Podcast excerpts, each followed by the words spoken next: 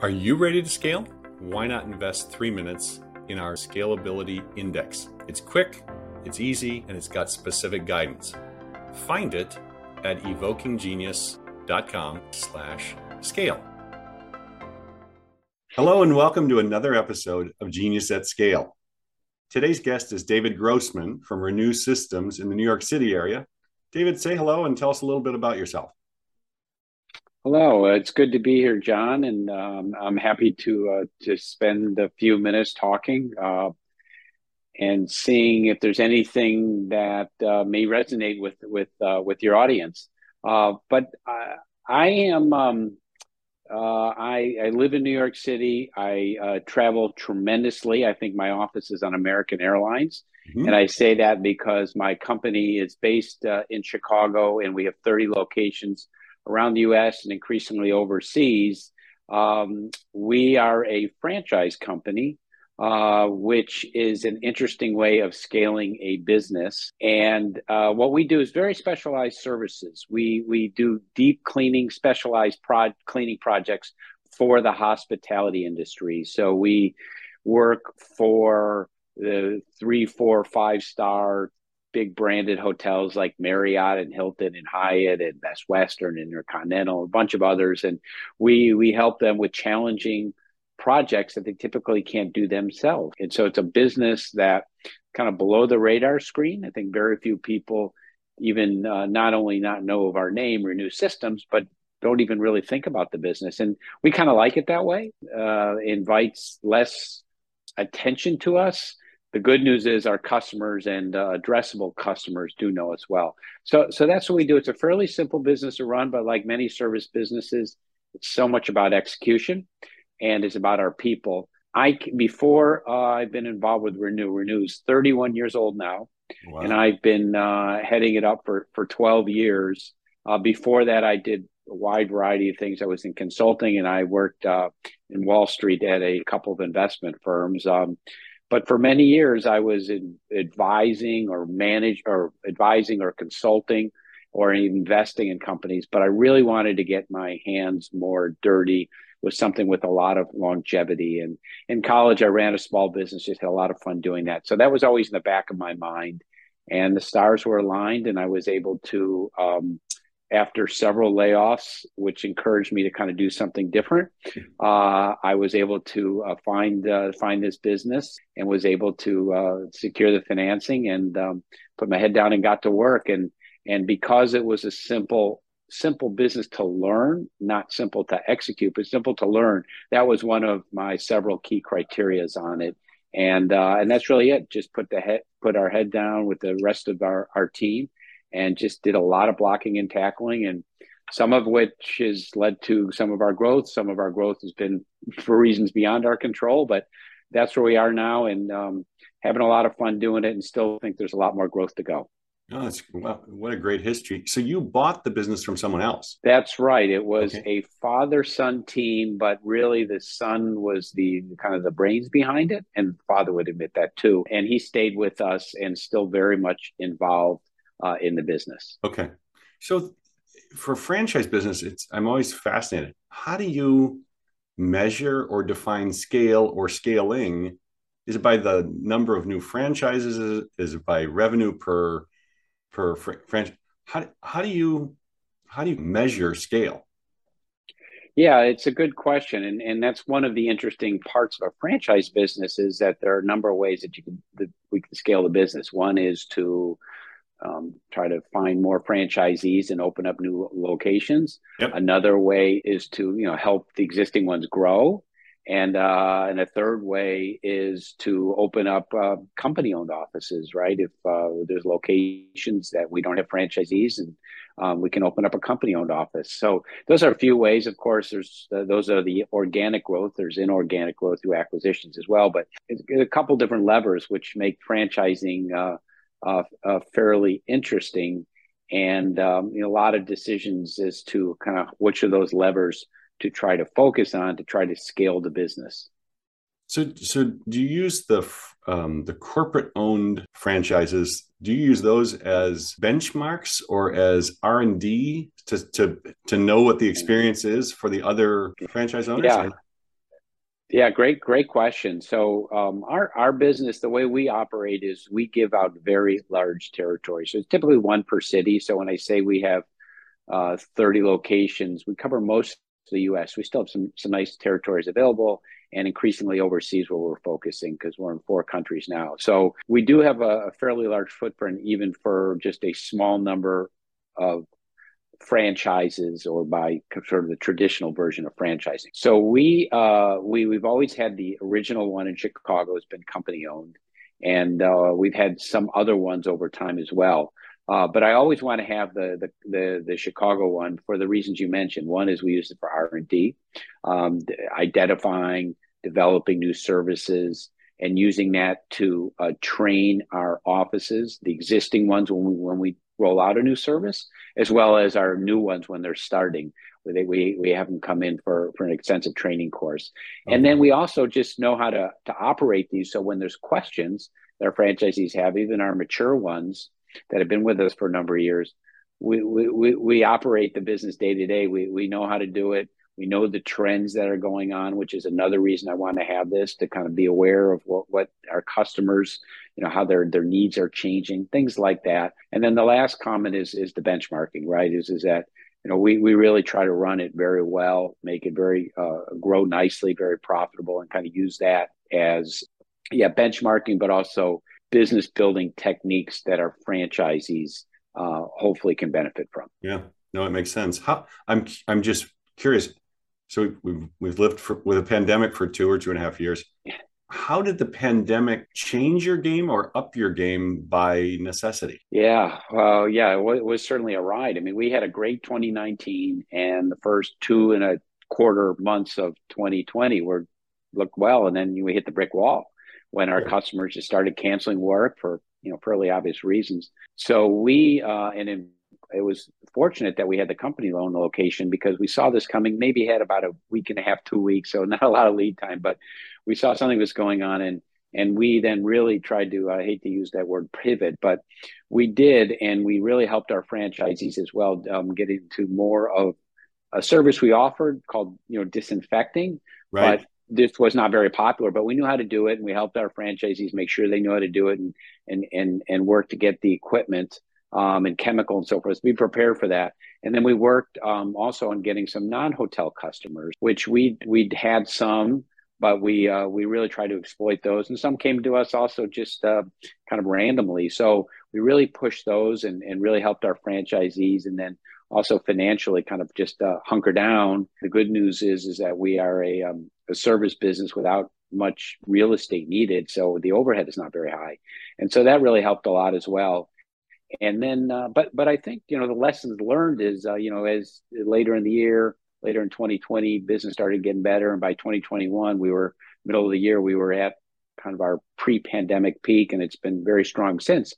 Um, i think the lessons were is you know we're all small all of our offices are fairly small businesses but even we probably were um, i wouldn't say probably even we were um, not as efficient as we could be um, so we've been able to increase our margins, just operational efficiency, the way we staff projects, things like that. Uh, that that was a that was a big deal. So I think we we became more efficient. We also really worked hard with our big corporate customers like Marriott's and Hyatt's, as I mentioned. And although there wasn't a lot of work that they needed, they saw that we really helped them where we could and advice and R and D and and and and other th- things like that. So coming out of this, we're stronger for that reason as well. Is that we really solidified our big relationships, we became more efficient, and um, and frankly, the competition has gotten more favorable for us. The competitive landscape. I mean, we we the the few folks that we saw from time to time really didn't make it through COVID very well. So uh, I think the combination of that has been helpful. But um, but it, it, it showed us that being kind of a keeping our nimbleness uh, as a company and being able and being very close to the landscape of our customers really really did help us a lot and really was able to make us not only survive but come out of it stronger. No it's great. It's it's a yeah it's a silver lining. That's that's amazing. Yeah. so so if you plotted your growth over what 30 years it sounds like Um, was there a specific incident or an inflection point where you said, ah, finally, we're kicking it into a different pace of growth or a different level of growth because we did? I don't know what the narrative would be, but was yeah. there a specific event or inflection point that you can yeah. point to? Sure.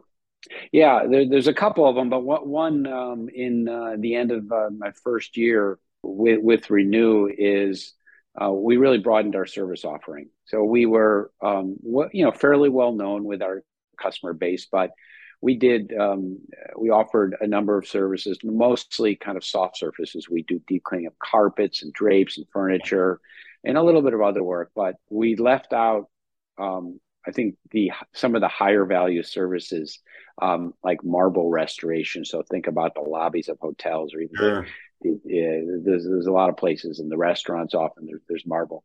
Um, not every hotel but a lot of them. So we saw that there was a nice opportunity and trained developed an offering uh, made sure we knew how to execute out of chicago and then we trained a lot of our franchisees over the next uh, six months.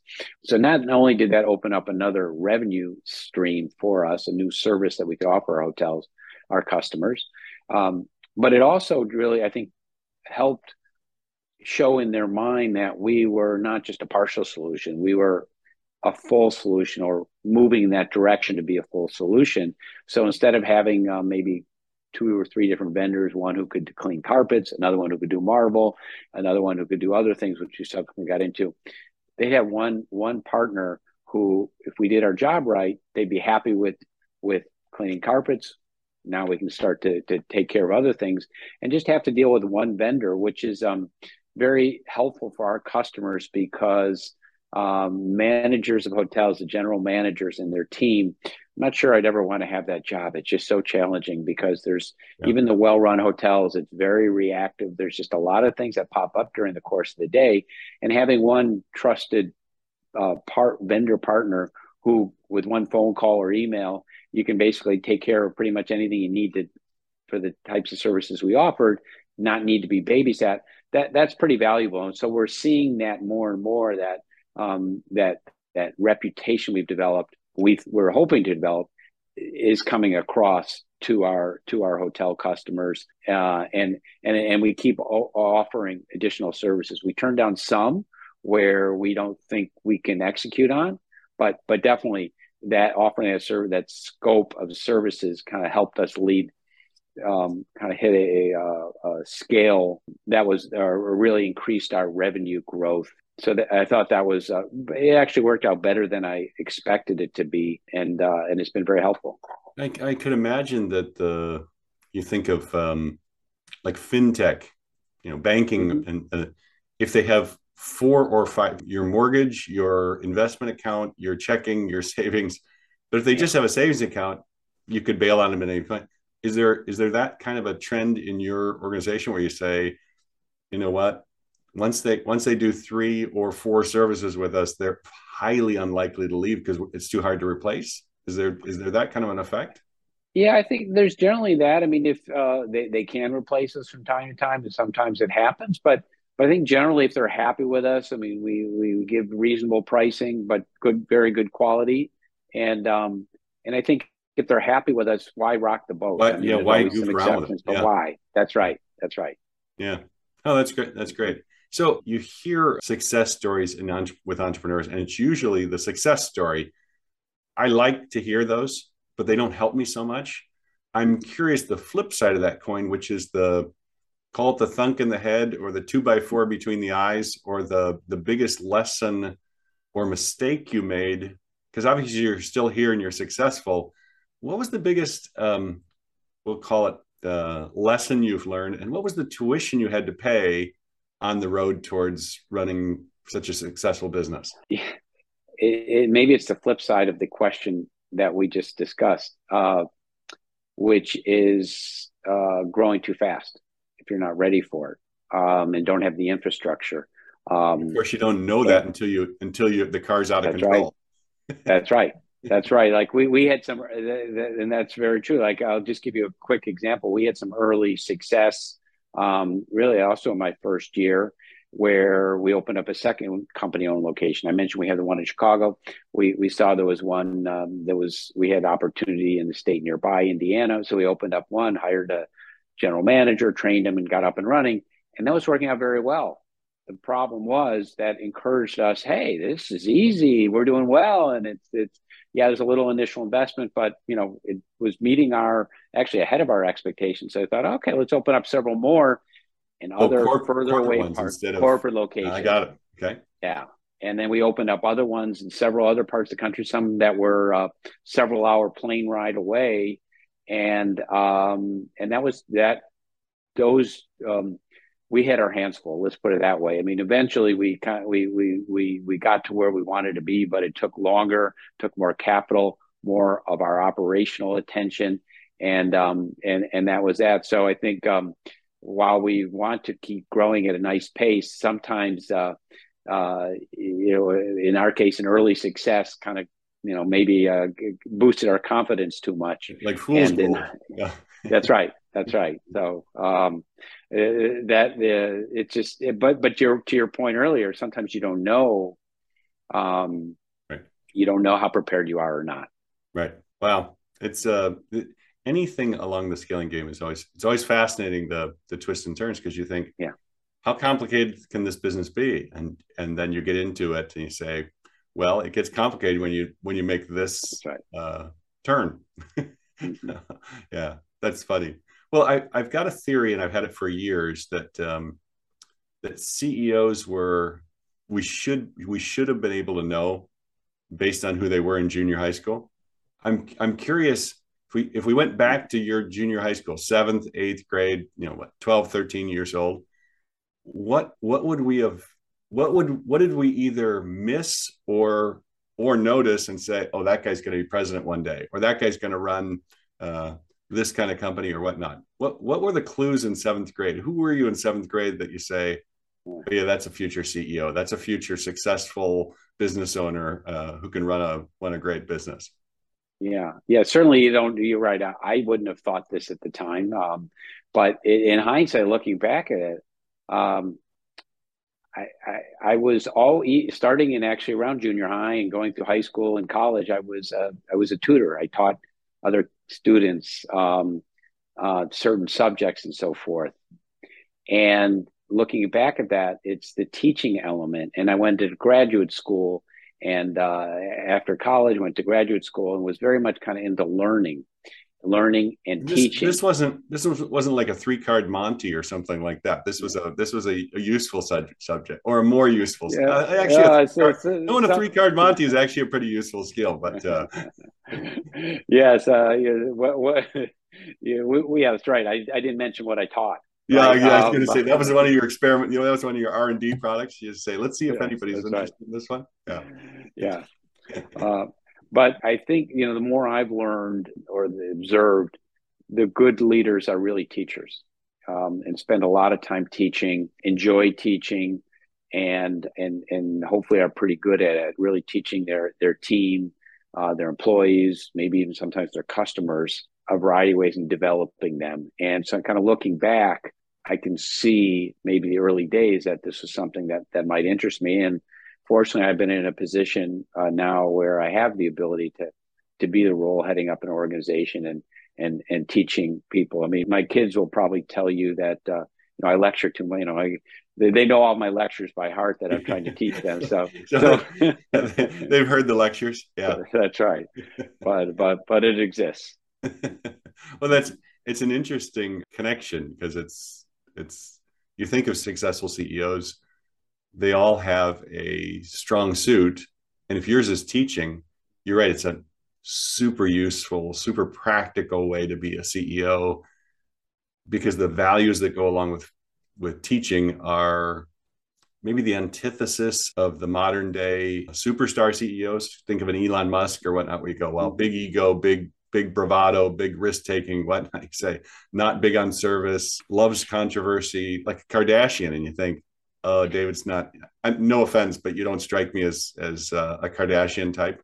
Yeah. but, well, I, I, think you're reading it right. yeah, I, I, I, it was just a wild guess that you're probably not in the Kardashian kind of kind of mode. But you you think of teaching, yeah, you have to be about service, you have to be about patience, you have to be about um, clarity, you have to be about repetition, you have to be about all kinds of stuff, but you can't be uh, full of ego. There's no way to do it. Yeah. Wow, where did you where did you grow up and where were you in junior high? Like what part of the country? Uh, Does that give? Yeah, just outside of Chicago. Yeah, so Midwest. So you had kind yeah. of traditional Midwest values, and uh, right. yeah, yeah. Oh, that's funny. Did you have businesses as a kid, like shoveling snow or cutting lawns or washing windows or that kind of stuff? Or, or... yeah, I I wasn't that. Uh, uh, the I was um, in high school. One of my first summer jobs was I was a vendor at Wrigley Field, which was a lot of fun, and oh, that I was bet. kind of like having your own I don't know you call it your own you know your own lemonade stand, but we were, we were running around hustling and kind of you know fairly um, you know really the more you hustle and kind of use your smarts as to where to go, what products to sell, and so forth, uh, really helped a lot. So so th- that was a lot of fun doing. That's funny. That's funny. One of the Hall of Fame broadcasters for the San Francisco Giants. He's still broadcasting. Um, Jon Miller. He's very popular yeah. broadcaster because he was a national for a while. But his first job was working for Al Davis at the Oakland Raiders games and mm-hmm. fall is the warmest time of the year in the Bay Area. And he was 14, and he said the way Al Davis worked was you pre-purchased your rack of whatever you were selling, so that he didn't have to worry about the money. And if you scammed him, he that that was it. So he said my first my first weekend in September, it was 98 degrees. He got hot chocolate. So that was so he had to buy from Al Davis a, a, rack of 30 hot chocolates and it's 98 degrees. And he said, I, I lost almost all my money that, that, was, that was his first job. And I thought, is that is that more indicative of Jon Miller being a fool or is of Al Davis being a hustler? And I thought, yeah, maybe it's both. Mm-hmm. he said, uh, you know, the, the experienced vendors, yeah, they got they got yeah. Coke or beer or something that was useful. Mm-hmm. He got hot well, he, he he learned the hard way. He learned the hard way. He said, "I came back for week two, and and uh, and it was you know eventually hot chocolate was not too bad later in the fall, but he he said it was based on seniority. He was a 14 year old kid, so he got last yeah. choice. What else should we know about scale that I didn't ask you about? It's one of my favorite questions. Yeah, it's um, you know, scale. I guess a growth trajectory is um, the way I look at it is is not kind of just a, a, a an upward path. Um, it, hopefully that's the long term, but it's it's zagged. It, zigs and zags are more like stepping stones. Is um, I think is the way I look at it. So you you reach a certain point where hey, uh, now it's time to go out and buy a new, in my case, a new van, right, and get a new crew because we've got enough customers. And uh, and and for some people, that that's that kind of that stepping stone is is a difficult um, difficult to manage because it requires more management skills, maybe less kind of operational hands-on skills and more overseeing a team. Um, so I think that there's yeah. Yeah and certainly risk financial risk operational risk absolutely. So I, and there's a series of those and every business you know has their own depending on what they are uh the type of business they are. But but i think that's it is is that ho- hopefully the people running your business, you know, aren't aren't sort of content on just sort of coasting, which I don't think is sustainable in the long term. Um, so you're focused on growth and and and you keep looking for the next stepping stone um, where uh, you know kind of the next goal, the next milestone, and uh, achieve that, and um, and then and then have the infrastructure and the preparation to take advantage of it, and then go for the next one. So you make natural progressions as opposed to bet the ranch. Yeah, that's right. That's yeah. right. Makes sense. Makes very good sense. David, thank you for appearing today. Um, been a lot of fun, and I appreciate your wisdom and insights in uh, in scaling and and and how your business runs. No, this is great. Thank you, John. Much appreciated. Thanks for joining us today. Are you ready to scale? If so, invest three minutes in our Scalability Index. It's simple, easy, and gives specific guidance. Find it at evokinggenius.com slash scale. All the best.